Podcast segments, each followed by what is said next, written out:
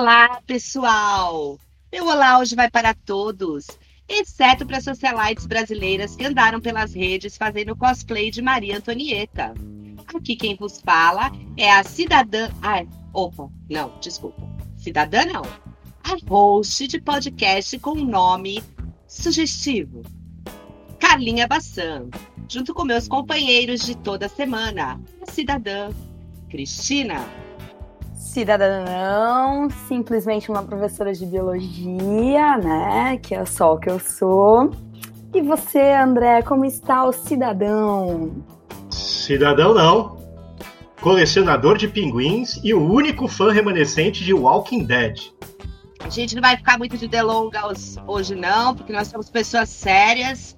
Deixar bem claro aqui para as pessoas que nos ouvem, não sei de onde tiram, que nós não somos pessoas sérias.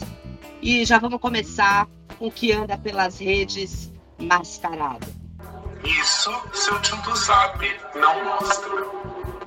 Muito bem, hoje eu vou falar da redução nas taxas de ocupação da UTI, se isso é algum parâmetro. A gente vê muito pelas redes que há uma redução nas taxas de ocupação da UTI e acha que tá tudo bem, já pode todo mundo ir pro rolezinho, é só botar o engove no bolso e a cloroquina no outro, mas não é bem assim já circula pelo Zap nos discursos das lideranças que precisam pautar as suas iniciativas de flexibilização a redução da ocupação em UTIs. Isso é verdade? Sim, isso é verdade. Seu tio do Zap não está tão errado assim.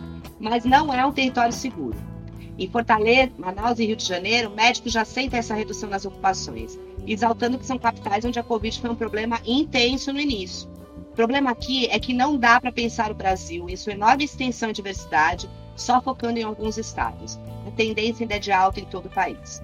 Tomemos como exemplo Porto Alegre. Devido à flexibilização precipitada, em 20 de maio mais ou menos, os números de internações cresceram no final de junho, chegando no ápice em 23 de junho, o que forçou o retorno ao isolamento. Mas lá houve uma contradição, porque as taxas de ocupação da UTI não demonstravam essa demanda tremenda. Por quê? Primeiro, o número de pessoas que estavam na UTI por outros problemas tiveram alta. Segundo, o aumento no, no número de leitos foi maior, então houve um equilíbrio. Abriu-se mais leitos e outros leitos se desocuparam. Inclusive, o aumento de leitos tem sido uma estratégia de governadores e prefeitos para abrir o comércio, dando indicativos de menos internações. Em números, houve um aumento de 33% de leitos no SUS. E é bom lembrar que ter leitos não significa ter pessoal para atender, o que também pode gerar um colapso. Além disso, a interiorização da contaminação é galopante nas últimas semanas. É preciso lembrar que em algumas cidades interioranas sequer há leitos de UTI. Como que você mede se não tem nem leito na cidade? Manaus, que já foi citado no começo, passou a receber pacientes de outras localidades diariamente. A distância entre o paciente e o atendimento também resulta em mortes em domicílio, muitas vezes registradas como doenças respiratórias somente. Tais mortes já somam um montante 20% maior até aqui do que em todo o ano de 2019. A taxa de ocupação é apenas uma entre oito pilares colocados pela OMS para que saibamos se estamos de fato com a epidemia sob controle. Entre eles, em primeiro lugar, está a taxa de reprodução do vírus, conhecida como RT. Mais ou menos assim, gente. Se tem 100 pessoas contaminadas e a gente tem uma taxa de 2, elas vão contaminar 200 pessoas. Se a taxa de 0,9, 100 pessoas estão contaminadas, elas vão contaminar 90 pessoas, apontando assim uma redução. Para vocês saberem, no Brasil a gente está em 1,2, segundo pesquisadores da PUC Rio. Os outros critérios eu vou deixar para vocês no nosso site, que em breve vai estar no ar, é, junto com o link de uma matéria excelente feita pela BBC News, do repórter Rafael Barifuzzi, de onde eu retirei grande parte dos dados que eu trouxe aqui. Cuidado, galera. Fique em casa. Muito bem, agora vamos ver quem está em alta mesmo na internet, nem sempre pelos melhores motivos. É com você, André. Bem ou mal, falem de mim. Bem, a pandemia está deixando realmente a galera bem maluca, tanto que as escolas privadas estão exigindo retorno imediato às aulas, propondo uma ocupação de 20% e fazendo um rodízio. Ou seja, eu achava que os sintomas do Covid eram falta de ar, dor de cabeça, mas pelo jeito eles também afetam a sanidade das pessoas, né? principalmente de alguns empresários do atual ramo de negócios educacionais. E claro que não estamos falando de um retorno das aulas por causa da questão educacional, e sim, apesar de desse retorno ser importante, principalmente porque muitos alunos não estão conseguindo aprender à distância. Mas principalmente essa exigência das escolas particulares estão, de certa forma, sendo feitas por causa da questão financeira. Em primeiro lugar, a exigência especificamente está relacionado à questão de mensalidade e perda de alunos. Segundo a Folha de São Paulo, as escolas particulares perderam mais de 10% dos seus alunos, enquanto as universidades alargaram mais de 200 mil cancelamentos de matrículas. Além disso, segundo a estimativa da consultoria Atman Educação, as universidades perderam, perderão 70% das matrículas de meio de ano, que acontecem agora no começo de agosto. E as escolas de ensino médio e ensino fundamental também estão sofrendo, principalmente com, a, com alto número de alunos que estão solicitando a transferência para escolas e instituições públicas.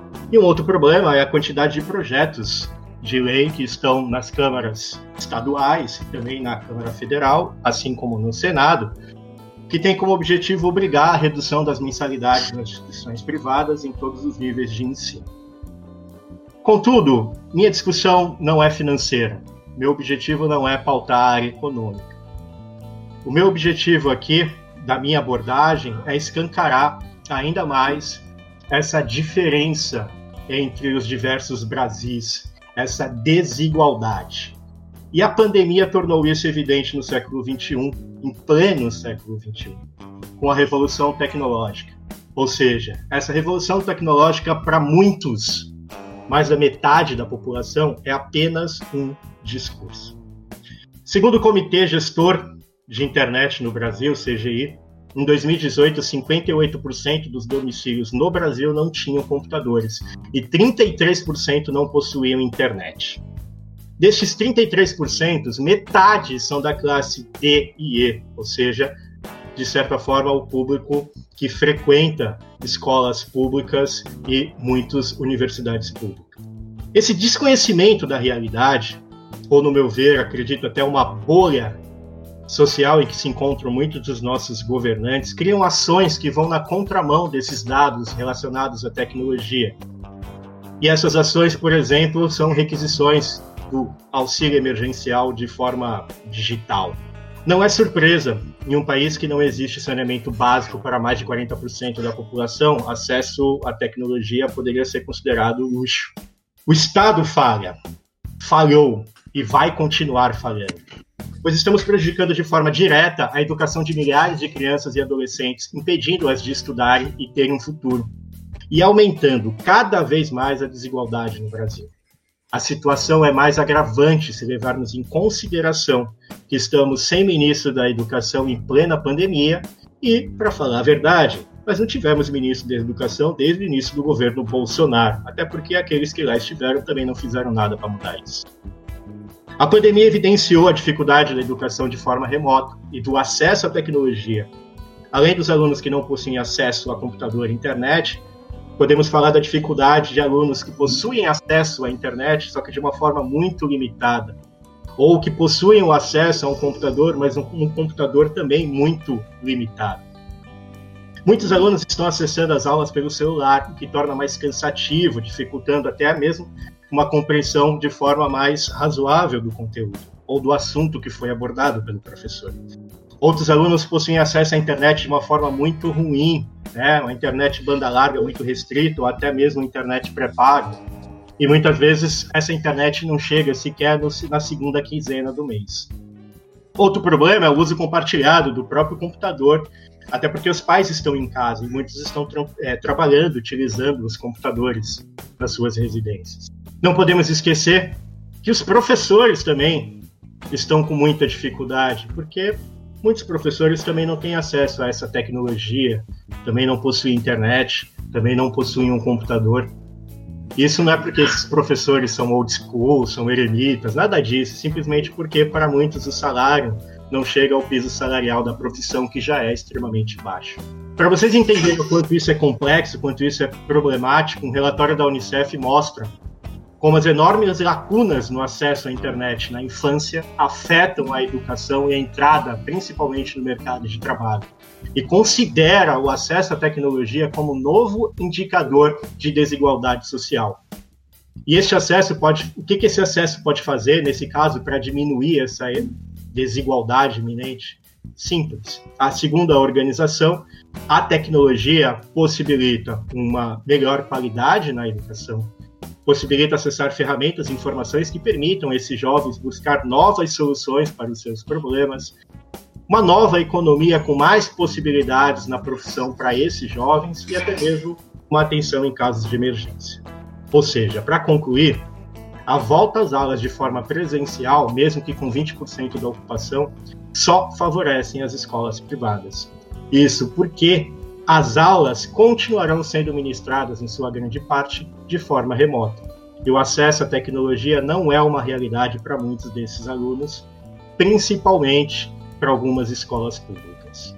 Algumas escolas sequer possuem laboratórios de informática. Fico por aqui. Bem ou mal, falem de mim. Andrezinho sempre otimista, né? E muito, muito severo. Você fica aí cobrando numa pandemia que a gente tem a ministra da Educação, André. Pô, sacanagem.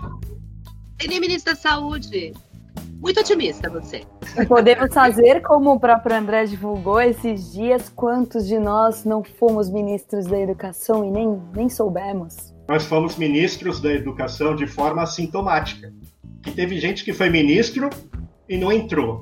Teve gente que foi convidado e também não aceitou. Ou seja, a gente pode estar como ministro, em algum momento possivelmente seremos nomeados e não sabemos. Eu acho que enquanto a gente não acreditar que a Terra é plana, isso é difícil. É, continuar tomamos, tomando Pepsi também vai ser difícil. É, vamos ver quais foram as pérolas que foram jogadas na internet essa semana com a Cris. Galeria Terra Plana. Bora lá que a gente vai para um vídeo super comentado em todas as redes sociais, né?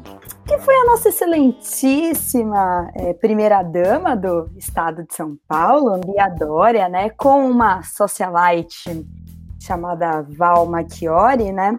Aonde ela fala, eu faço questão de repetir porque eu fiz questão de anotar para vocês.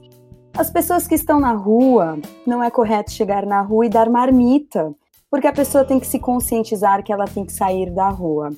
Porque a rua hoje é um atrativo, a, a pessoa gosta de ficar na rua, ela não quer ter responsabilidades. Aí muito me assusta, por quê? Lógico que a gente tem que pesquisar, a gente não sai vomitando as coisas aqui, né? E aí a gente sempre vê as primeiras damas é, né, das cidades, estados e afins como pessoas responsáveis pelo representantes supremas do Fundo Social, né? E aí você vê uma criatura que deveria ser exemplo, não usa nem o termo correto, que é, são pessoas em situação de rua. E amor, querida, vem comigo, Barbie. É, Barbie já fora do tempo, né, amorzinho? É, não, ninguém escolhe viver na rua, num lugar onde você não tem segurança, um lugar que é frio. Inúmeras situações de risco. Ninguém, querida, ninguém. Na maioria das vezes é a única opção que essas pessoas têm, meu amor. Então, acho que está na hora da senhora rever os seus conceitos. Quem sabe vender as suas obras de arte para realmente fazer trabalhos sociais decentes. Tá bom, querida? Então, para os aliens, né, ou na verdade, desculpa, para aqueles que não são aliens, fica aí a, a informação real dessas situações de rua. E se vocês quiserem, tem inúmeras histórias, tem sites específicos, a gente pode compartilhar depois, sobre pessoas contando as suas situações, né? Como elas chegaram a essas situações de rua. Ok, amores, é isso. Bom, gente, é, deixar uma dica aí para vocês verem São Paulo Invisível. Acho que ainda tá no Facebook. É muito legal, tem umas histórias de moradores de rua fantásticas. Muito bem, vamos aqui fazer um, uma viagem no tempo ao nosso segundo episódio, o episódio Valendo, né? Em que nós fizemos um autoanálise dos nossos privilégios enquanto brancos e falamos que queríamos trazer uma pessoa para vir conversar com a gente e ter um lugar de fala apropriado para falar disso. E essa pessoa falaria do que ela quisesse. E foi muito legal quando a gente convidou esta pessoa e ela quis realmente falar de tudo aquilo que nós levantamos naquele episódio. Quem não ouviu, aproveita e escuta. Eu tô falando do Daniel Assis. Então, Daniel, fala pra gente, do Tinder ao LinkedIn, quem é você? Bom, uh, eu me chamo Daniel, como vocês já falaram aí, né? Eu, primeiramente, obrigado aí pelo convite. Na verdade, já não é primeiramente, é segundamente, né? Porque primeiramente era fora Temer, mas agora me parece que migrou para fora Bolsonaro. Então, uh, segundamente, agora, é, obrigado pelo convite mais uma vez. André, obrigado. Carla, muito obrigado. Cris, é, muitíssimo obrigado. É uma satisfação muito grande vir falar com vocês a respeito desse tema especificamente, um momento onde nós uh, precisamos né, muito discutir isso, porque nós ainda estamos uh, na ressaca de todo aquele na verdade, não é ressaca, a gente ainda está no auge daquele movimento. Hoje eu estava lendo a, a, o jornal pela manhã, eu vi que o, o, movimento Black, Black Lives Matter acabou de pintar o slogan é, na frente da Trump tal. E, e a gente sabe, né, que quem acompanha a política internacional sabe o quanto isso incomoda especificamente Donald Trump e o seu eleitorado, né? Mas falando um pouquinho de mim, eu fiz a lição de casa, eu assisti ao vídeo da Carla, então ao falar de mim, eu não vou falar da minha profissão, tá? vou falar que eu sou um ser humano é, em busca de evolução constante é, e que neste momento trabalha é, como, como professor, sou professor de, de é, alinhado à, à área do direito, a área de ciências sociais aplicadas, mais especificamente falando de direito. Né? O, meu, o meu histórico, eu venho aí de, de uma formação toda na área do direito, então eu, eu, eu, sou bacharel em direito, eu, quer dizer, eu fiz a minha graduação em direito, eu fiz a minha primeira especialização em direito, foi direito tributário, fiz outras especializações, fiz um mestrado agora em direito internacional e basicamente é com isso que eu trabalho, né? Vocês podem, como vocês podem perceber, eu trabalho essencialmente com pessoas. Né? Atualmente eu trabalho com, com, Na verdade, atualmente eu não trabalho, eu estou desempregado. Agora que eu me lembrei que eu, eu fui demitido em, ju, em, em, julho, eu fui demitido, né? Agora eu vou ter que buscar trabalho, mas sou essencialmente professor e, e, e trabalho com a população, uma população vulnerável, um pouco invisível até que são refugiados e solicitantes de refúgio aqui no Brasil. É, mas atualmente eu estou desempregada. Fica tranquila que daqui a pouco a gente está junto. Eu já recebi minha, minha alforria também. É, eu queria falar algumas coisas. Primeiro, o Temer é aquele ex-namorado do relacionamento abusivo que, nesse momento, você, quando você está num casamento muito pior, você lembra dele com carinho. Não é uma coisa louca? Deu saudade. Olha, o Carlos, eu me lembro dele, eu me lembro dele com aquele, com aquele ar é, de Nosferato, né? Dizendo que, que, ele não, que ele não ia, que a gente ia sentir saudades dele. E, e eu ria. E, e hoje, todo hoje mundo, todo mundo, né? E hoje eu, eu, dou risada porque eu ria do Temer falando que a gente ia sentir saudade dele. É impressionante. Vou deixar aqui expresso, tenho saudade da tua poesia. Tô cansada de escutar o mesmo salmo toda vez. É... E aí, o segundo ponto, antes de eu dar disparador, cara, muito obrigada por assistir meu vídeo. Me sinto muito coisa. Não que vocês, meus amigos, não assistam, não é isso. Cristina assiste, eu sei que assiste, André finge que assiste. Que é o canal mesmo, só para eu anotar aqui.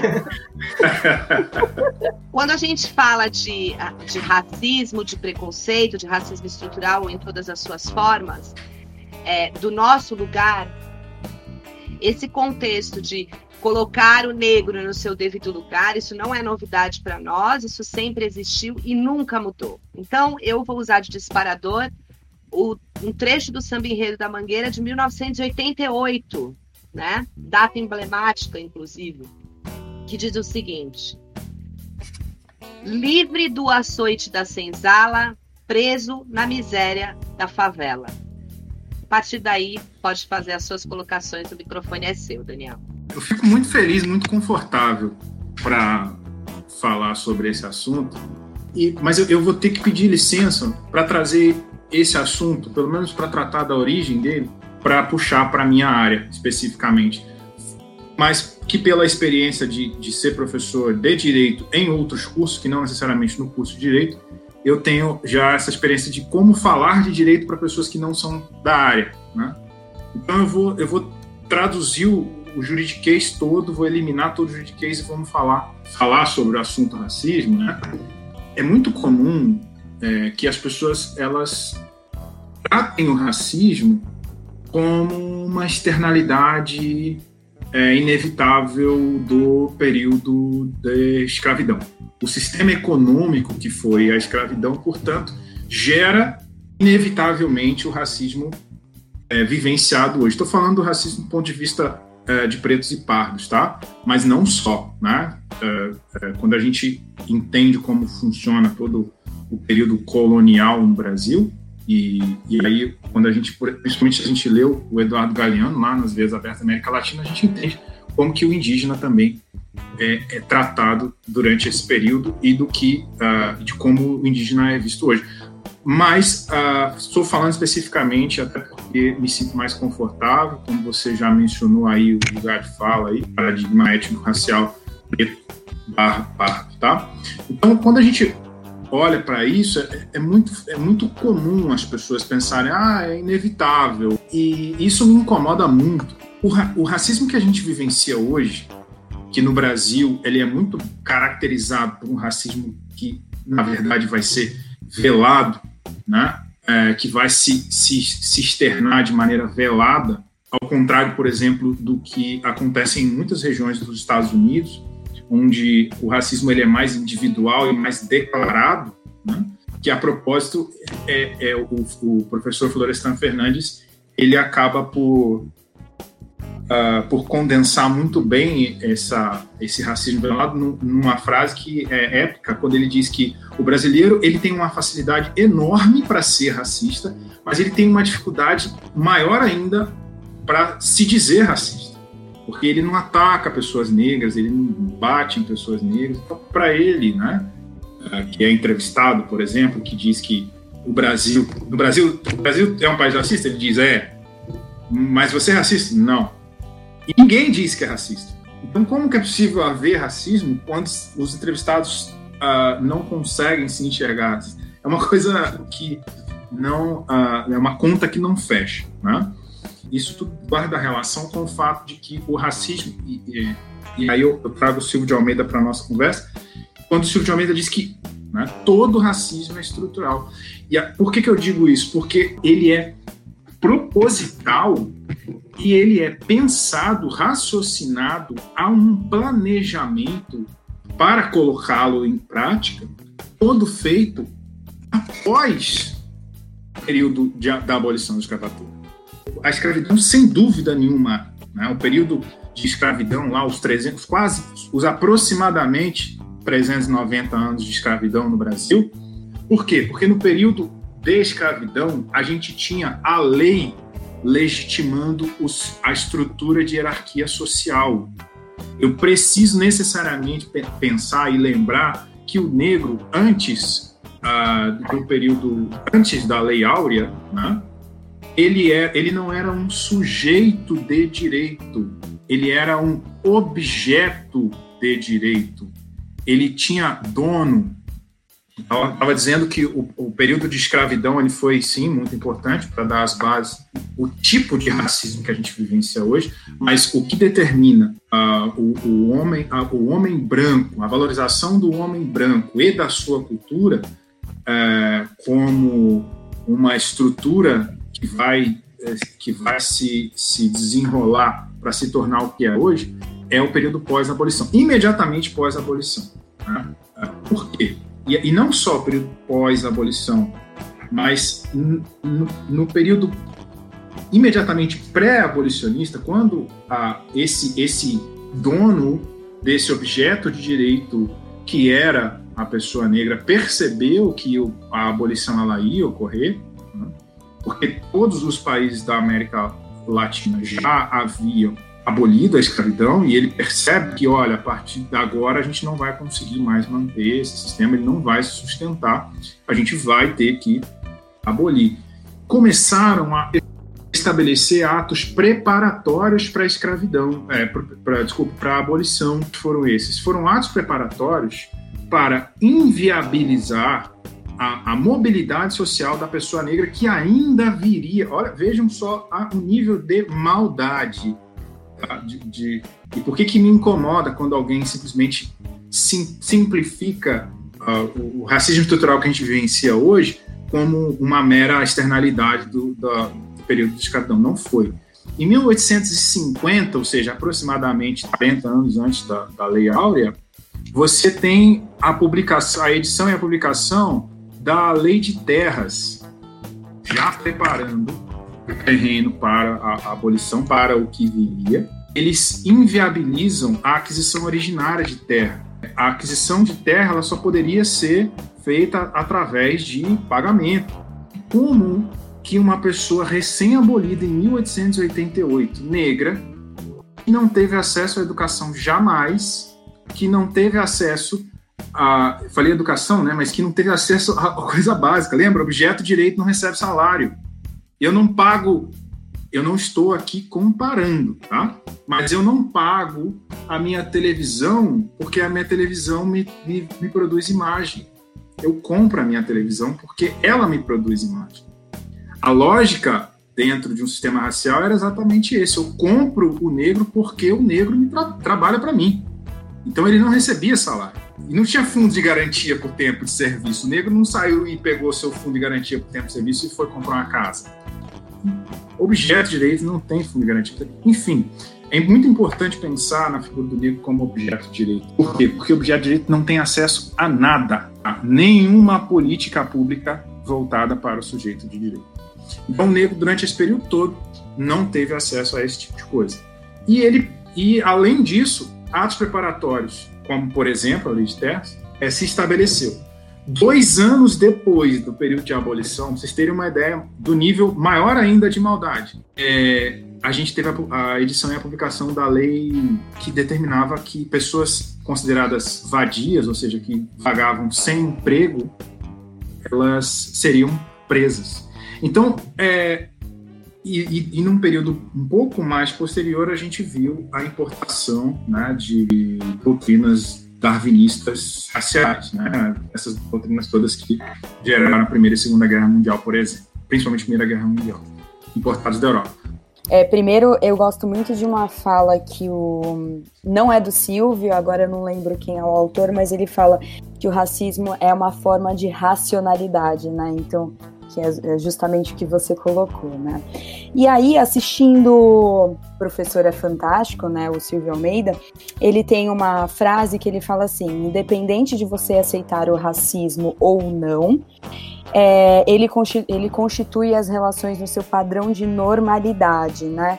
Então, quando a gente fala de 2020, então olha quantos anos a gente já, já não tem dentro de toda essa história que você contou pra gente, né? Que você narrou. Então, é, quando a gente fala de racismo estrutural na, na atualidade, situação de pandemia, contextualiza pra gente, por favor. É, o próprio Silvio de Almeida, ele traz um ele fala um pouquinho sobre a pandemia, né?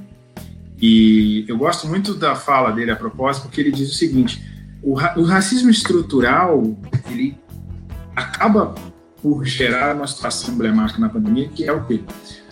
O vírus não mata mais negros, por exemplo, do que caucasianos hoje, porque o vírus é racista. Lembra o seguinte: o sistema de isolamento social, finalmente admitido pelo atual presidente da República, do qual eu não falo o nome, como uma forma benéfica de manter uh, o, o, os níveis dos, dos leitos né, desocupados ele, ele, ele sem dúvida nenhuma, foi muito importante. Mas o fato é que a população negra, em função de toda a estrutura social estabelecida, tem muito menos acesso a esses, esses leitos, vocês vão encontrar uma realidade que aponta para essa estrutura, é, mas que a gente não pode fazer porque a gente não tem possibilidade geográfica nesse momento. Mas o que, que acontece? É a estrutura, o racismo estrutural faz com que o negro tenha menos acesso a essa estrutura que é montada é, para salvar vidas. Né? E se naturaliza isso. É, por que, que é normal? Porque morrem mais negros do que caucasianos todos os dias, em todos os momentos. Então é normal que morram mais negros do que caucasianos nesse momento de pandemia também. Mas não é o vírus, o vírus não é racista, né? É a estrutura que é montada que faz com que, que leva com que a pessoa negra tenha menos acesso a essa estrutura de saúde básica, né? de atenção à saúde básica. E é isso que faz com que, desculpa até tentar simplificar isso, gente sabe que é muito mais complexo, mas um dos motivos, eu diria que é esse. E, Daniel, é, a gente lá no segundo episódio comentou muito sobre o privilégio do branco, a necessidade de se reconhecer esse privilégio. Como é que você poderia discutir essa questão do privilégio do branco e aí aqueles diversos questionamentos que existem de forma errônea sobre as cotas e sobre é, todas as outras ações é, voltadas para o, o negro. É, o, André, tem uma autora que é a Djamila Ribeiro, que aliás é de Santos, de quem eu gosto demais a propósito, e que ela tem uma, uma obra chamada Lugar de Fala. É interessante, aliás, Lugar de Fala é um livro que todo mundo deveria ler, porque não necessariamente está relacionado com a questão da, da racial do, é, desde, desde o paradigma é, preto-pardo, né? Mas também porque leva a gente a entender como se manifestar, por exemplo, quando a gente estiver falando de outra, outro grupo de minorias do qual você não pertence, é, mas que você quer emitir opinião. Né? E que constantemente é, é entendida, não sei se é de propósito ou não, como sendo um impeditivo, uma obra que impede que pessoas que não pertencem àquela minoria falem ou emitam a sua opinião. E não, quem fala isso definitivamente não conhece a obra da Djamila, porque nas palavras da própria Djamila, o lugar de fala é, é, ele leva né, é, o leitor a entender que eu, eu sou caucasiano e eu posso falar sobre, sobre racismo? Claro que sim. A questão é que eu preciso entender que eu falo de um lugar privilegiado. Se eu tiver entendimento de que eu falo de um lugar privilegiado, é óbvio que eu posso falar sobre, posso emitir a minha opinião. Eu, aliás, eu não só posso. E aí eu trago o Silvio novamente, eu devo, porque é, a gente só vai efetivamente vencer né, o racismo estrutural a partir do momento em que o caucasiano entender que essa é uma pauta dele também agir ativamente, né, para poder uh, eliminar essa chaga social que a gente carrega com a gente há tantos, há tantos anos. Né? Por exemplo, você falou de cota, né? É, novamente puxando para a minha área, a gente precisa entender né, a lógica da política de ação afirmativa. Existem várias, inclusive como existem cotas várias para outros tipos de populações especificamente. Mas novamente vou trazer, vou fazer um recorte preto-pardo aqui, tá?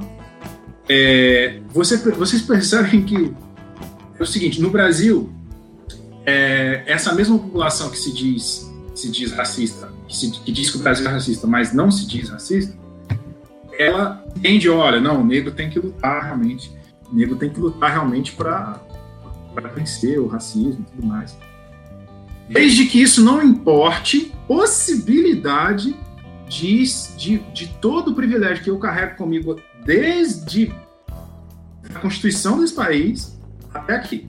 Então, ele pode dizer, ele pode uh, uh, dizer e lutar contra o racismo, mas eu não, eu não posso perder nenhum milímetro do privilégio que eu tenho hoje. Né? E, e, isso é muito evidente quando, por exemplo, a gente estabelece inicialmente uh, a, a, lógica de, de que pela primeira vez né, estabelece a lógica do, de uma política de ação afirmativa, especificamente a política de cota, ainda na era Fernando Henrique. Né, isso foi atacado assustadoramente. Isso só se e, e, isso só foi se consolidar, mas ainda é muito atacado na era Lula segundo mandato, né? Então assim foram muitos anos para que isso efetivamente se consolidasse. Não quer dizer que isso ainda é, isso ainda é unânime, e aliás nem deve ser, tá, gente? A democracia serve para isso. Mas que é extremamente necessário, por quê? Porque quando você estuda as origens, como a gente estava falando lá no início, né? Esse período, esse registro planejado, né? Quando você pega todo esse período de ah, 88 é, é, acabou a, a, escravidão e os negros viveram felizes para sempre. Não, não. Né? Foram, foi se estabelecendo políticas públicas para alijar essas pessoas uh, de alcançar alguns lugares, até mesmo de, uh, de serem livres, porque a, a, a, lei de vadiagem, por exemplo, quando você pega, você pega traz os Estados Unidos para a baila aqui, você vê que quem, quem, assistiu, por exemplo, aquele documentário A 13 Terceira Emenda, que eu altamente indico, percebe que uh, a partir do, o, a, veio a abolição, aboliu, beleza, não é mais escravo, mas se estabeleceu uma lógica de encarceramento em massa. Então você acaba por escravizar por outras vias. Né? No Brasil acontece a mesma coisa, só que o, Brasil ele entra num período negacionista. Depois de Getúlio, né, o Brasil fez tudo isso, tudo isso que a gente falou aqui, branqueou a população, trouxe migrante europeu para ocupar os espaços que deveriam ser da população negra, mas que, que não foram. Se estabelece que o negro é, é, insere no, no, no, seu, no ordenamento jurídico e, e, no, e no imaginário coletivo né, a teoria do darwinismo uh, racial, que não existia no Brasil, novamente, porque a lei já legitimava o sistema de hierarquia racial, mas depois da abolição você precisa de alguma coisa para continuar legitimando esse, esse sistema de privilégio que o caucasiano tem. E na década de 30, o, depois do Getúlio ali, Estado Novo, você tem não, agora a gente vive uma democracia racial. Nunca teve problema nenhum. É, a partir de agora, muito menos, né? E a gente vem até aqui tentando discutir isso sem conseguir. A gente só vai conseguir discutir isso após o fim da ditadura militar, porque na ditadura militar você também não podia discutir isso, porque era considerado subversivo, entende? Então a gente chega agora, né, depois a gente começa a conseguir discutir isso é, a partir do, do, do, da democratização, ali no final de, de 80, na década de 80, e a gente está na infância né, dessa. Talvez na pré-adolescência dessa nossa discussão, falando de um cargo que é altamente desejado e é muito bem remunerado né, no Brasil. Lembra o seguinte: os pretos e pardos são 56% da população, segundo a última levantamento do IBGE. Né? Então, vamos facilitar. Qual que vocês acham que é o percentual de caucasianos nesse país? Eu colocaria, sei lá, 90%. Carlos? Eu fico com o André. Na minha área, gente, uh, os magistrados eles compõem 83,67%. Aí a gente tem 1,2% de amarelos, né? É, e a gente tem 14% de pardos e a gente tem 1,2% também de pretos. Indígena não existe. Não existe magistrado indígena. Vocês conseguem. André, vocês conseguem entender que quando a gente chega nesse nível de privilégio, é, é, incomoda. Porque eu vou usar uma expressão que eu detesto, mas que eu ouço desde o início da, da, da minha existência. Isso não é lugar para essas pessoas se estabeleceu no imaginário coletivo que o lugar de magistrado não é lugar para uma pessoa preta, parda, e aí indígena, eu falo com propriedade, porque indígena não existe, é 0%. 0%. Não existe magistrado indígena. Não é lugar para essas pessoas. É muito triste isso. Na tua fala, você fala como negro como objeto de direito, e eu queria fazer uma colocação, eu vou fazer algumas colocações aí para você fazer fechar uma conclusão. Primeiro é a seguinte: ele não foi nem ah, cogitada a, a contratação do negro, né? Primeiro porque não era lucrativo, o imigrante a gente sabe que gerava um lucro para o dono da terra, a partir do momento que ele não tinha esperança de conquistar a terra, ele gerava esse lucro com o colonato.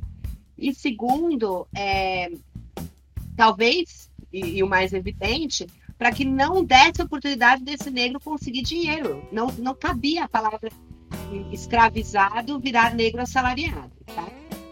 E o segundo ponto, você também falou da época do branqueamento, é, você falou do, da, do regime de terras, você falou da vadiagem e teve também a abolição dos cortiços, né, a derrubada dos cortiços, porque só a figura dele já incomodava.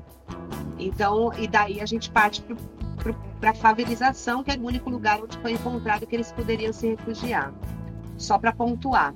É, e aí a pergunta, essa esse branqueamento, ele é uma estratégia só da estranheza que o outro causa, tá? O que eu não acredito. Ou entra muito também, além do darwinismo e tudo isso, a culpa. A gente não quer conviver com a culpa. E aí entra essa questão do privilégio, né? Eu sei dos meus privilégios. Olha, mas eu não pedi para ser assim. Eu não faço nada para mudar. Mas eu não pedi para ser assim. E aí, do lugar de fala que você falou, da Djamila, a gente cita, né? Eu acho que eu citei a Djamila no, no, no, segundo episódio. E eu trouxe isso porque eu fiz um vídeo sobre. que me incomodou aquela história de todas as vidas importam, e eu acabei fazendo um vídeo sobre isso. Eu mandei para uma amiga que é do movimento negro e falei para ela: Você se importa de eu fazer esse vídeo? E ela disse a resposta, mas o não é a sua. Não, eu acho importante, porque a sua voz chega onde a minha não alcança. E eu queria saber que sensação é essa ouvindo de você. Você acha que sua voz ainda não alcança muitos lugares que as nossas chegam e como elas deveriam chegar? Vou, começar de trás para frente, né? Você fala da questão da voz, da sua voz. Para para pensar o seguinte: é, você é professora, assim como o André, assim como a Cris, e assim como eu. Eu não, não falei onde eu, eu trabalhei, então eu acho que eu posso é, falar isso, mas não é uma crítica eu gostaria de deixar bem claro isso. Não é uma crítica, é uma realidade. A, a Universidade Federal de Minas Gerais, ela fez há uns 10 anos atrás, eu não sei, não me lembro agora exatamente quando foi, ela fez uma campanha muito interessante para tentar despertar as pessoas para essa falta de representatividade, para esse abismo é, enorme de desigualdade racial que a gente vivencia. E ela fez uma provocação simples. Ela perguntava nas, nos outdoors, nos pontos de ônibus, qual foi o, o, o seu último professor negro? Ou quantos professores negros você teve? E quando, a gente, quando eu paro para pensar na minha recente experiência, é, eu estava até brincando com um colega que foi demitido no semestre passado, que era negro, e eu, eu gostaria de destacar, eu saí por opção, o meu colega também, mas a gente foi demitido, é, eu tava brincando com ele. Demitiram você e eu, né? Agora a universidade perdeu 50% dos professores negros. Infelizmente, a gente vive uma realidade em que, primeiro, representação. Imagine, imagine como deve ser para um indígena pensar no sistema judiciário brasileiro. Vocês não imaginam como, é, como, como era difícil, como foi difícil no início, por exemplo, para eu chegar na sala dos professores, meus pares, com dreadlocks. Foi dificílimo. Por quê? Porque não existe.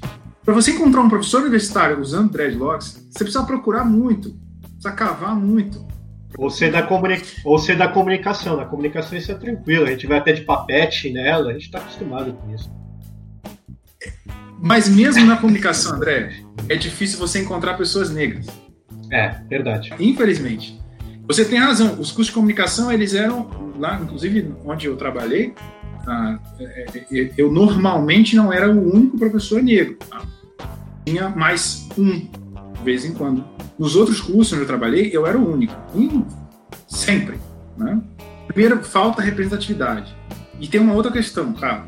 Você precisa constantemente provar que você merece estar ali não, não é, você faz parte do quadro de professores, você faz parte do quadro docente, mas muitos, não os colegas, tá? Não os colegas, mas uma pequena parte dos alunos, você ainda precisa provar que você merece estar ali. Então, é, quando provavelmente ela fala isso para você, ela considera tudo isso que eu estou dizendo aqui. Ela considera que falta representatividade, e para além de faltar representatividade, ela considera que algumas pessoas ainda não vão ouvir coisas como, como essa saindo da boca de negros e não vão pensar que é mimimi. Essa é uma realidade triste, mas que provavelmente quando sua colega falou isso para você, ela considerou todos esses elementos que, que a, a, gente acabou de destacar aqui. Já tá, já tá destacar aqui antes de você passar, mandar um beijo aqui, se ela estiver me ouvindo, Thay, mulher negra, batalhadora, que está à frente aí do Educafro aqui em Praia Grande, tá? Beijão para ela. Belo trabalho, belíssimo trabalho, aliás, né? E assim, é, depois você fala sobre a culpa, né? Se, se a dificuldade de reconhecer isso, ela não seria pela culpa de ter estabelecido. Mas eu penso que seria que, que não é. Eu penso que, na verdade, a dificuldade de reconhecer isso, ela advém é, de uma falta de vontade de se responsabilizar. Por quê? Porque enquanto eu nego eu não sou responsável. Enquanto eu não sou responsável, eu não tenho o dever de reparar. Por que, que eu vou reparar se eu não fiz? É muito mais cômodo eu negar que existe racismo, do ponto de vista de responsabilização, do que eu admitir né, que, que, ele ocorre, que ele ocorre até hoje. Né? Ainda é muito mais conveniente para um sistema de manutenção de privilégios negar que isso é mimimi, né, para usar um termo contemporâneo que as pessoas que se alinham a esse tipo de pensamento gostam de usar, né? É muito mais fácil dizer que é mimimi, porque, porque eu não preciso me responsabilizar.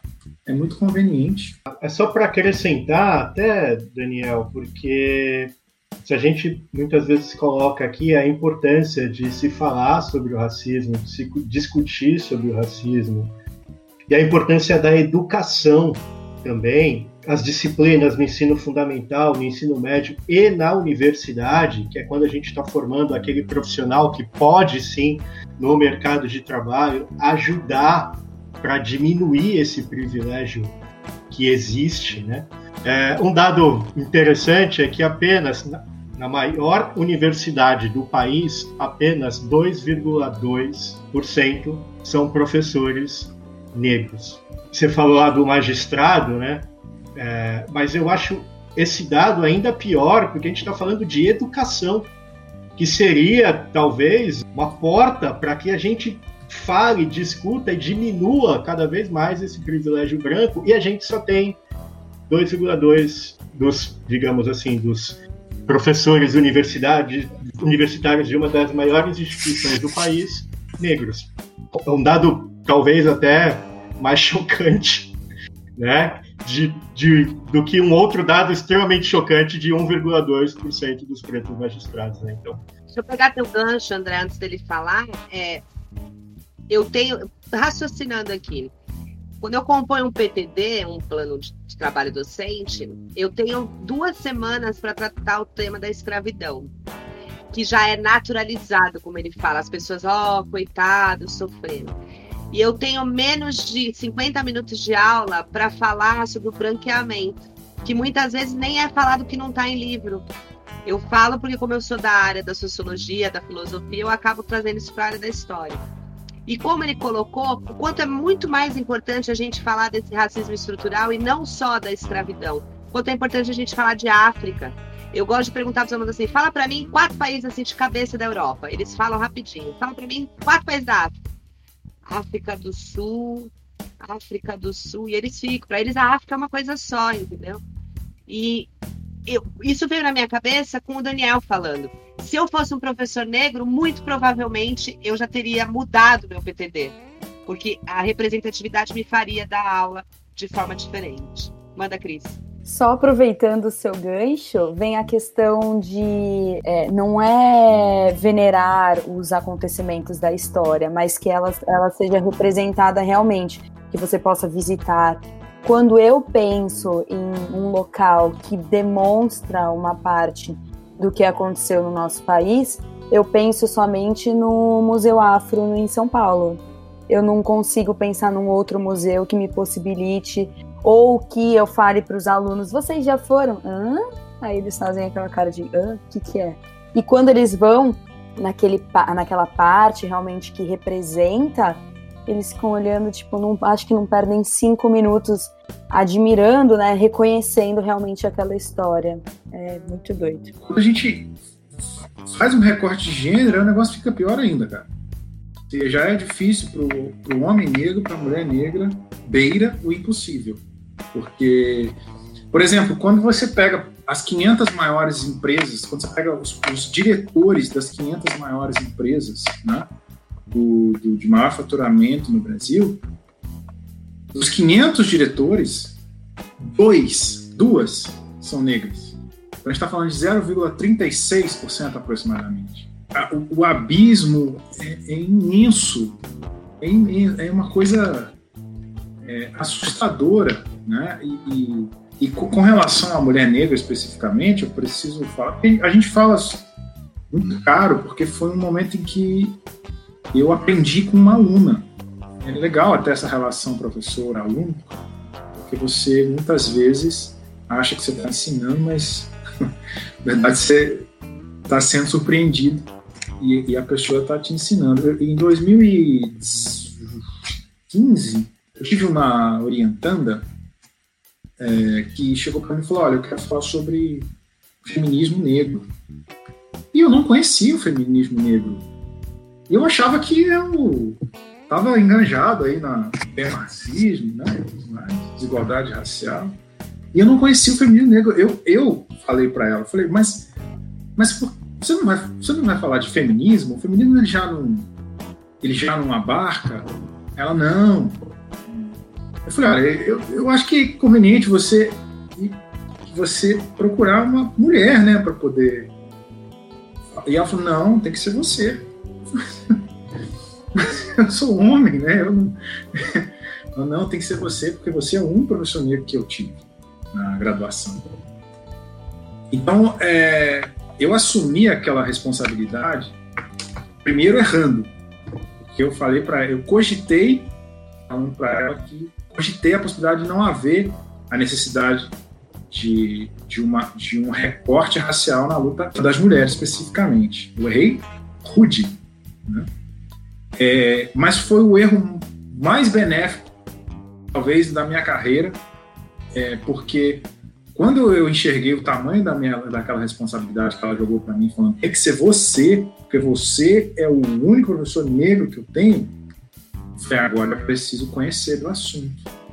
E aí foi aí que eu fui ler pra caramba, cara, que nem um corno.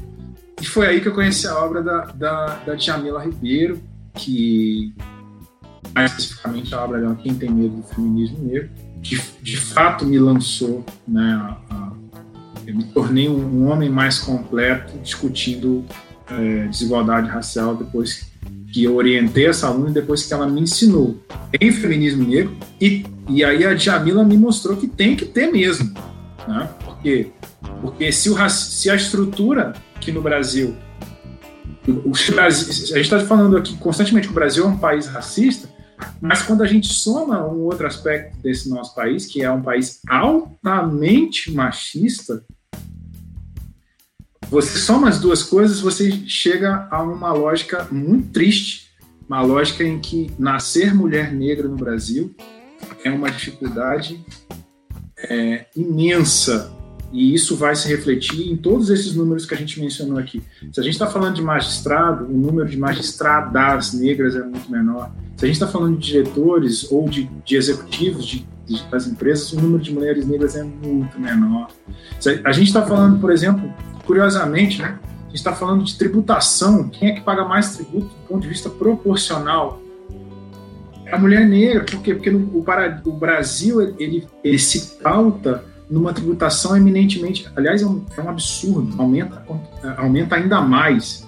Né? É, é, uma, é uma, nosso sistema tributário ele é um promotor de desigualdades, na medida em que ele se pauta no consumo e não na renda e herança. E se eu tributo eminentemente sobre consumo, proporcionalmente, portanto, inegavelmente eu vou estar tributando quem recebe menor salário em detrimento daqueles que recebem maiores salários. E um dado que ninguém fala, André, que eu lembrei aqui para poder complementar aquilo que você falou.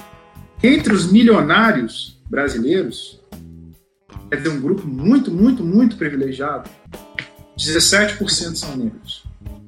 E é engraçado que teve uma entrevista, teve uma matéria no jornal Globo, alguns anos atrás, se não me engano foi em 2017, que foi entrevistar essas pessoas negras e os caras são milionários. As pessoas, e o repórter falou, não, e aí, como é que é ser milionário negro? O cara falou, olha, é difícil, porque nós somos sempre os únicos nos lugares onde a gente frequenta. Ainda é triste se chegar numa academia altamente caríssima e a hora que você for sair, o cara chega com, a, com o número do, do, da chave do carro e fala aqui, ó, pega lá para mim.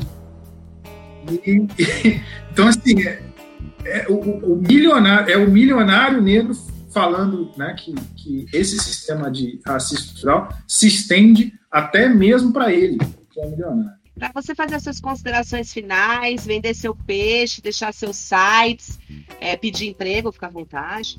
Mas a gente quer. É, eu queria deixar aqui um, um convite para você voltar numa outra ocasião, porque, como você é do direito, e um assunto que eu gosto muito, que eu quero muito debater, não pedir licença para os dois aqui, mas eu espero que eles aceitem, que é um pouco mais polêmico, é a relação da força policial e da comunidade negra né? Então, como você citou a, o filme 13 Terceira, é, lá nos Estados Unidos a gente tem isso.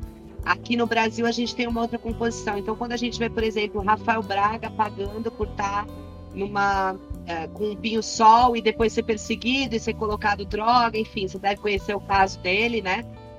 É, e a gente vê o, o, um cara que atropela alguém e mata e é filho de um, de um empresário famoso sai impune alguém que é completamente negligente com uma criança, reproduzindo a casa grande sem senzala eternamente e sai impune e não consegue nem perceber qual foi o seu erro, é tão estrutural que ela não consegue enxergar qual foi o erro dela. Né? Então eu acho que isso também parte da força. A gente precisa entender que não é discutir aqui se a polícia, se o policial é fascista ou se não é fascista. É discutir que a polícia existe para proteger o Estado. Então, o Estado encara o negro como um inimigo quando a polícia mata muito mais negros. É, então, eu gostaria de convidar você para vir falar com a gente sobre essas questões, relação policial, jurídica, que também envolve a comunidade negra. Mas, para agora, pode fazer suas considerações. Convite já, já aceito. É, com relação né, ao, ao, ao, às considerações finais, eu, eu não tenho quisera eu ter, ter site, ter, ter, sei lá, podcast, ter, ter, ter esse tipo de, de, coisa, mas eu não tenho nem Instagram, pra você ter uma ideia, cara. Tô meio alijado aí do, desse, desse convívio midiático social, né? Eu gostaria muito de, de finalizar destacando que é, o racismo estabelecido tal qual é hoje, ele, é, ele se estabelece a partir de, um, de uma ótica do caucasiano enxergando o negro como um problema. E, e, o negro vira um problema em que momento? A partir do momento. Isso precisa ficar muito, muito bem destacado. O negro vira um problema para o caucasiano a partir do momento em que ele é alforriado. Porque até então ele não era um problema, né? ele era um objeto de direito. Quando ele vira um sujeito de direito, aí ele vira um problema. Então, o racismo estabelecido como ele é hoje, né, e, aliás, a, a propósito é isso que leva alguns autores a dizer que o racismo estabelecido tal qual ele é hoje é um problema de branco, sim. E o caucasiano, além de se responsabilizar, se responsabilizar por isso, ele precisa se imiscuir na luta antirracista.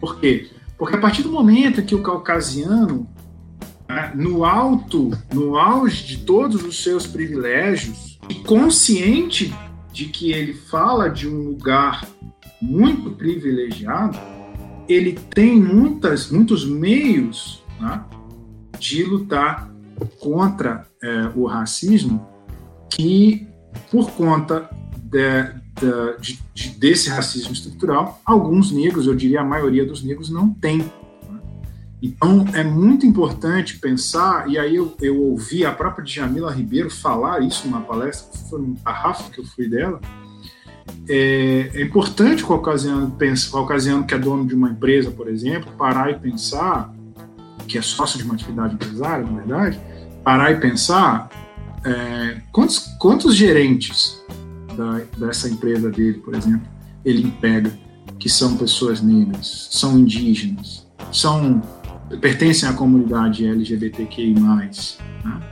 É, será que normalmente ele vai ver que são muito poucos? Né? Será que será que isso é uma coincidência mesmo? Né? Será que isso é por que eu, eu tenho uma, um terminal portuário, eu sou dono de um terminal portuário e tenho lá 20, 30, 40 gerentes e três são negros. Nenhuma é mulher negra, muitas vezes.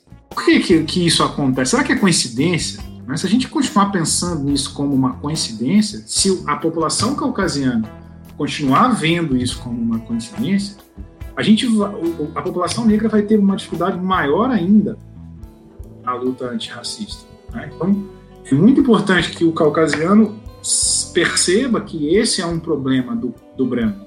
Né? Que o racismo estrutural, tal qual ele é estabelecido hoje, é um problema do branco. Assim como é um problema da pessoa negra. Né?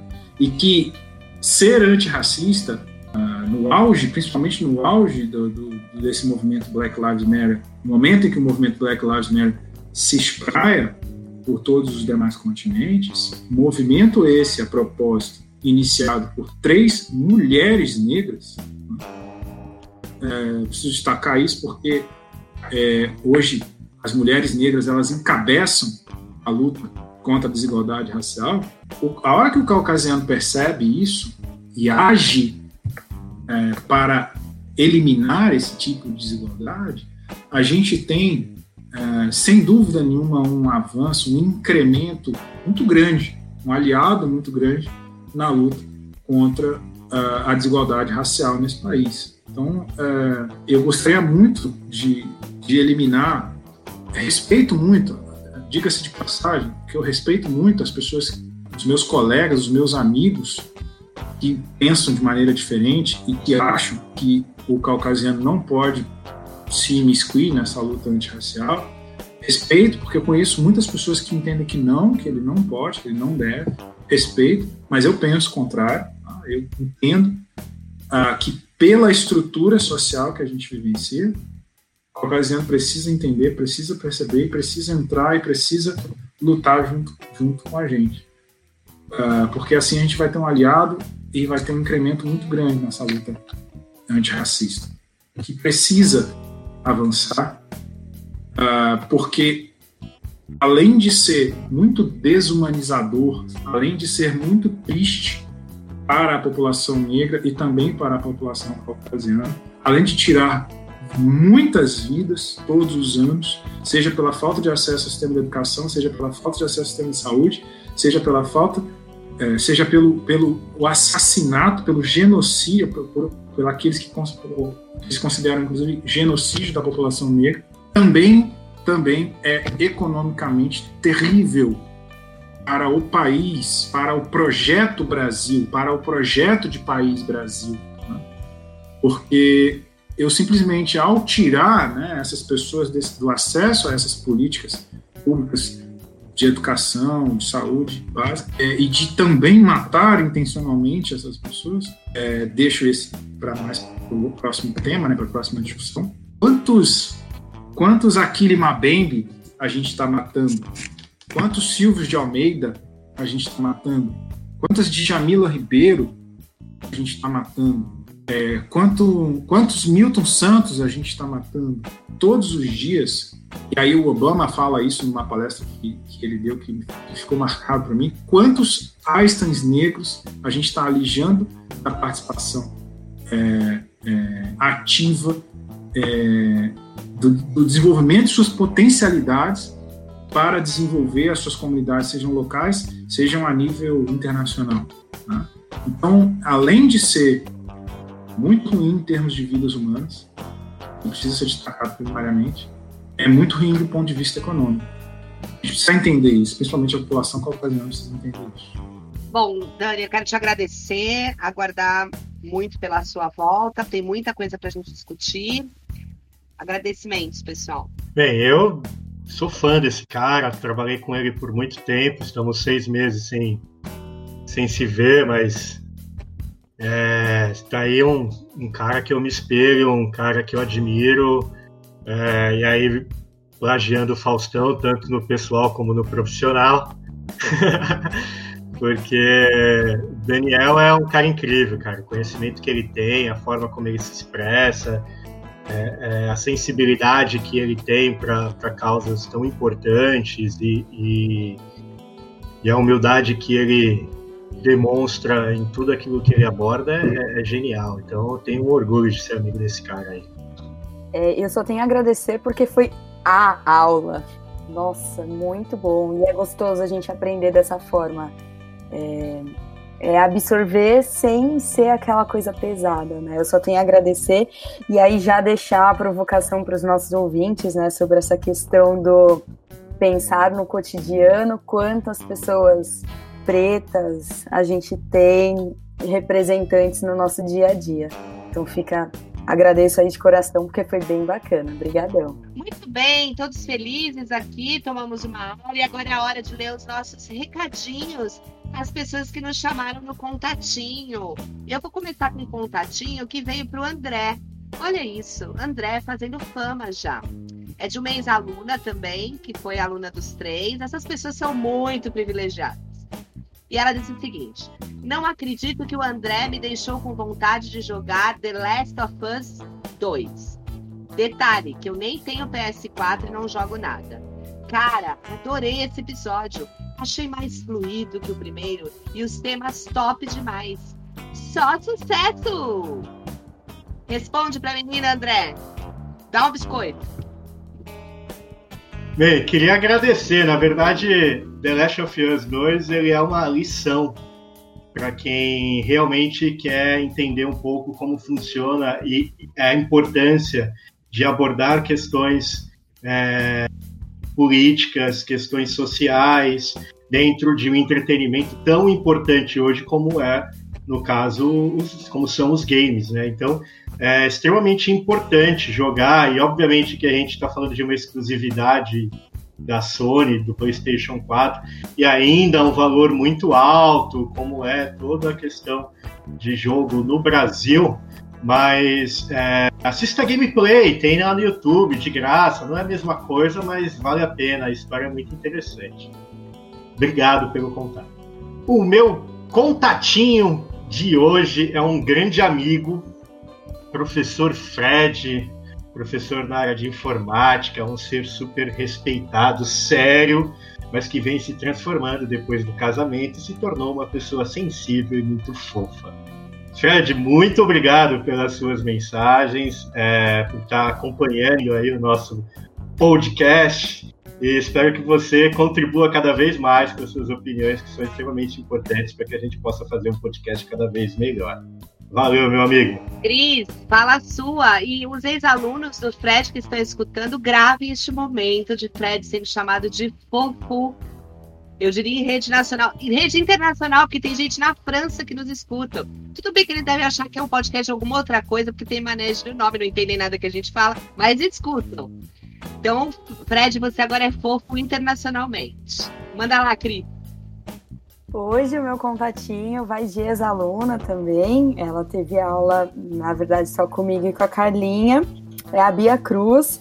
E ela mandou no Insta, bom demais, referente ao último episódio, né? Bom demais, ri muito, vocês são demais. Papo bom, cabeça, de forma descontraída e deu até saudade das aulas. Muito bom, legal, como eu já disse, aqui é vocês que dão as notas para nós, vocês que avaliam. Olha que, que mudança, né? Que capote na Terra plana. E agora vamos ver o que a gente tem de dica cultural essa semana com o André. Fuja da caverna. Ei, pessoal, Hoje o nosso Fuja das Cavernas vem diretamente da terra do tio Sam, aproveitando que o nosso presidente separou uma hora da sua agenda para comemorar o Dia da Independência Americana. Aconselho o presidente, para não ficar chato com os demais países, colocar na agenda a comemoração da independência das demais, das demais nações. Né? São mais de 190 nações. Aproveitando que ele não está fazendo muita coisa, eu acho que é interessante. Para homenagear nos Estados Unidos, vamos de dois documentários extremamente importantes que ajudam a desconstruir um pouco essa imagem de uma nação que vai salvar o mundo, como nos filmes de ficção que você costuma assistir. Ou seja, vamos falar de uma realidade não mostrada nos entretenimentos americanos. O primeiro deles é um filme, um documentário chamado Invasor Americano. É um documentário de 2015 que é escrito e dirigido pelo polêmico satírico, mas extremamente competente cineasta Michael Moore. Para você que não conhece um pouco, ele fez um documentário chamado Tiros em Columbine, que narra o massacre de Columbine, uma das coisas mais é, horríveis que aconteceu na escola nos Estados Unidos. Neste filme, Michael Moore, diretor, se voluntaria para servir o exército americano com o objetivo de invadir, entre aspas, outros países. Entretanto, essa invasão não tem como proposta roubar petróleo nem outros recursos naturais. O objetivo específico é conhecer exemplos de sucesso de outras nações, principalmente nas áreas que envolvem educação, saúde, emprego e assim por diante, e fazer uma comparação com a triste realidade americana, onde ele pretende confiscar essas boas ideias para levar para o seu país. Em todos os países, o Michael Moore ele choca os entrevistados quando ele cita né, os não exemplos em comparação aos bons exemplos dos países que ele está visitando. E realmente é de deixar Mickey Mouse muito triste e muito reflexivo. Michael Moore visita a Itália, a França, a Finlândia, a Tunísia, a Eslovênia, a Alemanha, Portugal. E ele entrevista diversas pessoas, experimenta métodos que são um sucesso e totalmente na contramão dos males sociais e econômicos presentes na sua, no seu país de origem. E alguns desses males estadunidenses nós estamos importando para o Brasil, né? Alguns, a grande maioria. Para dar um exemplo de logo no começo do documentário, o primeiro país que ele visita é a Itália. E ele fica abismado, né? Mas também muito admirado com os direitos trabalhistas que garantem para os italianos oito semanas de férias no ano, duas horas de almoço, licença maternidade de 22 semanas e de paternidade de 11 semanas e choquem um 13 terceiro salário. Provavelmente você brasileiro não deve ter ficado muito chocado, pois alguns desses benefícios já existem apesar de nos depararmos com políticos que sempre ligam é, a queda no número de empregos e da economia ao excesso de benefícios que esses trabalhadores recebem. E sempre tem alguém, um político, querendo aí colocar alguma pauta bomba para retirada de benefícios ligados à área do emprego dos brasileiros. Enfim, mas para o americano, isso realmente é bem chocante, porque lá a licença maternidade é de 12 semanas e sem remuneração. E se eles quiserem férias, eles podem ter férias, que seja por conta própria, porque eles não recebem por isso. Ou seja, precisam pagar as férias do próprio bolso. Tudo bem que para alguns trabalhadores americanos o direito a férias remuneradas eles podem conseguir com muita luta por meio de um sindicato que, no nosso caso específico, a gente já retirou como obrigatório aqui no Brasil. E nem estou defendendo a questão do sindicato em si, mas queria que você entendesse se realmente você acredita no acordo entre patrão e empregado beneficiando o empregado. Se sim, provavelmente você acredita em Papai Noel, Coelhinho da Páscoa e Flávio Bolsonaro inocente. Mas tudo bem. Por falar em sindicato e da luta diária de cada trabalhador, o segundo filme que eu vou indicar também ganhou o Oscar em 2020 e tem como financiadores do projeto Casal Obama. Se você ainda tem dúvida se vale a pena assistir, o filme fala de algo que você não precisa saber, pois está muito distante da nossa realidade. Ele fala do investimento chinês em uma cidade americana que, após ter uma fábrica da GM fechada, viu na empresa chinesa uma forma de retomar a vida da cidade e os empregos dos moradores locais.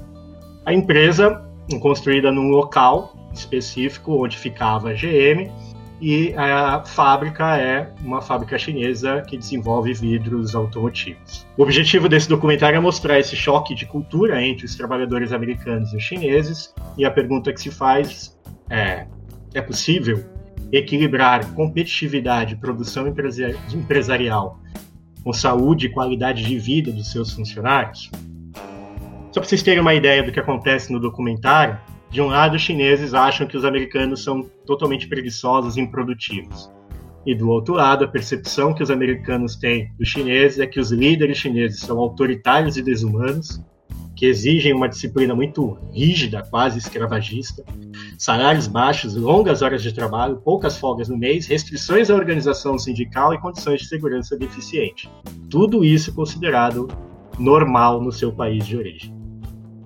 Eu não disse que estava muito longe da nossa realidade, ou seja, a gente nem precisa saber muito sobre chineses invadindo países e construindo fábricas. Até porque, segundo o IBGE, a gente tem uma renda média na metade dos brasileiros que é de menos de um salário mínimo, e onde 10% dos mais ricos ficam com mais de 40% da renda nacional. E o país que mais investiu no Brasil nos últimos anos foram a China, os chineses. Então, vale a pena assistir. Os dois filmes estão na Netflix e é uma reflexão bem bacana para vocês conhecerem um pouco a realidade dos Estados Unidos, que não é apresentada pelo próprio Estados Unidos. Dessa vez, nenhum pensador se, se remoeu no túmulo, mas eu acho assim que evidencia muito essa coisa de acordo entre patrão e empregado. Tirando aquele acordo com o empregado entre a bunda e o patrão com a bota, é difícil de funcionar. Até porque empregados tão bons como aqueles que escondem amigos seus nas suas chácaras acabam depois dizendo que foram demitidos, não é mesmo? É uma falta de consideração do patrão absurda. Agora eu vou fazer aquela nossa pausa, relax. Os nossos pensadores do cotidiano desvalorizados, né? Que deixam mensagens ambíguas e tão importantes para o nosso dia a dia. Essa mensagem da semana para os nossos ouvintes. Por este preço, o programa é completo, mas tem que ter proteção e não pode ultrapassar o prazo. O pensador é Leonardo Bassan, analista de clientes em TI. Também conhecido como nosso voyeur e responsável pela nossa edição. Também conhecido como meu marido há 13 anos, no último dia 7. Com contrato renovado por mais um ano, lógico, porque ele aprendeu a fazer edições. Beijo, neguinho. Cris, vamos se despedir e ver o que, que a gente, o que, que você traz para nós. Eu deixo meu tchau, mais uma vez obrigado, Daniel. Valeu por ter encontrado vocês mais uma semana. Espero que vocês curtam o nosso podcast. Já falei e volto a falar. Metam o pau no que vocês não gostaram, mas com carinho, com jeitinho, que a gente vai mudando. André, dá o seu tchau e passa para nossa bióloga. Tchau, tchau. Tchau, pessoal. Valeu, obrigado. Expulsos, da garagem. Então vamos lá, galera. Hoje no Expulsos da Garagem a gente tem um cantautor de sentimentos, baixadense santista, caiçara, quase 30 verões e infinita vontade de compartilhar amor com o mundo. O multi-instrumentista que se descobriu compositor após uma homenagem ao seu avô Serapião. É, tem se revelado entre artistas da nova MPB paulista. Seu último lançamento, o EP Origami, traz a sua música mais cantada e tocada, Senhor, uma nova versão da sua primeira música lançada, Serapião, e mais duas inéditas, Origami e Saudade. E hoje nós vamos com o Gon com o Senhor.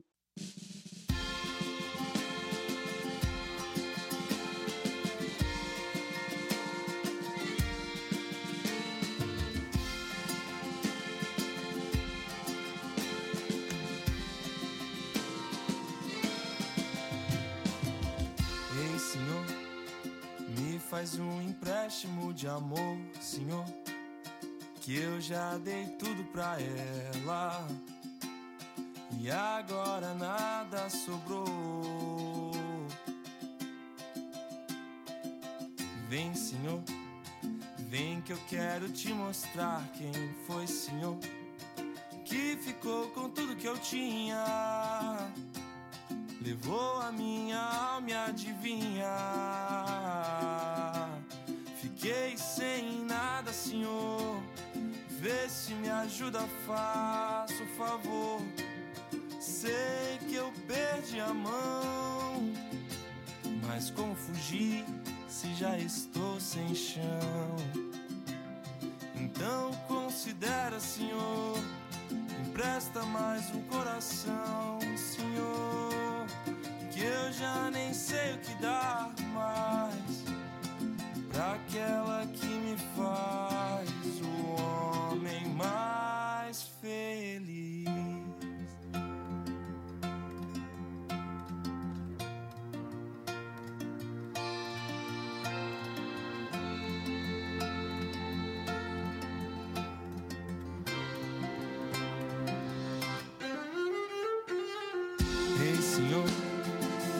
mais um empréstimo de amor, senhor. Que eu já dei tudo pra ela e agora nada sobrou. Vem, senhor, vem que eu quero te mostrar quem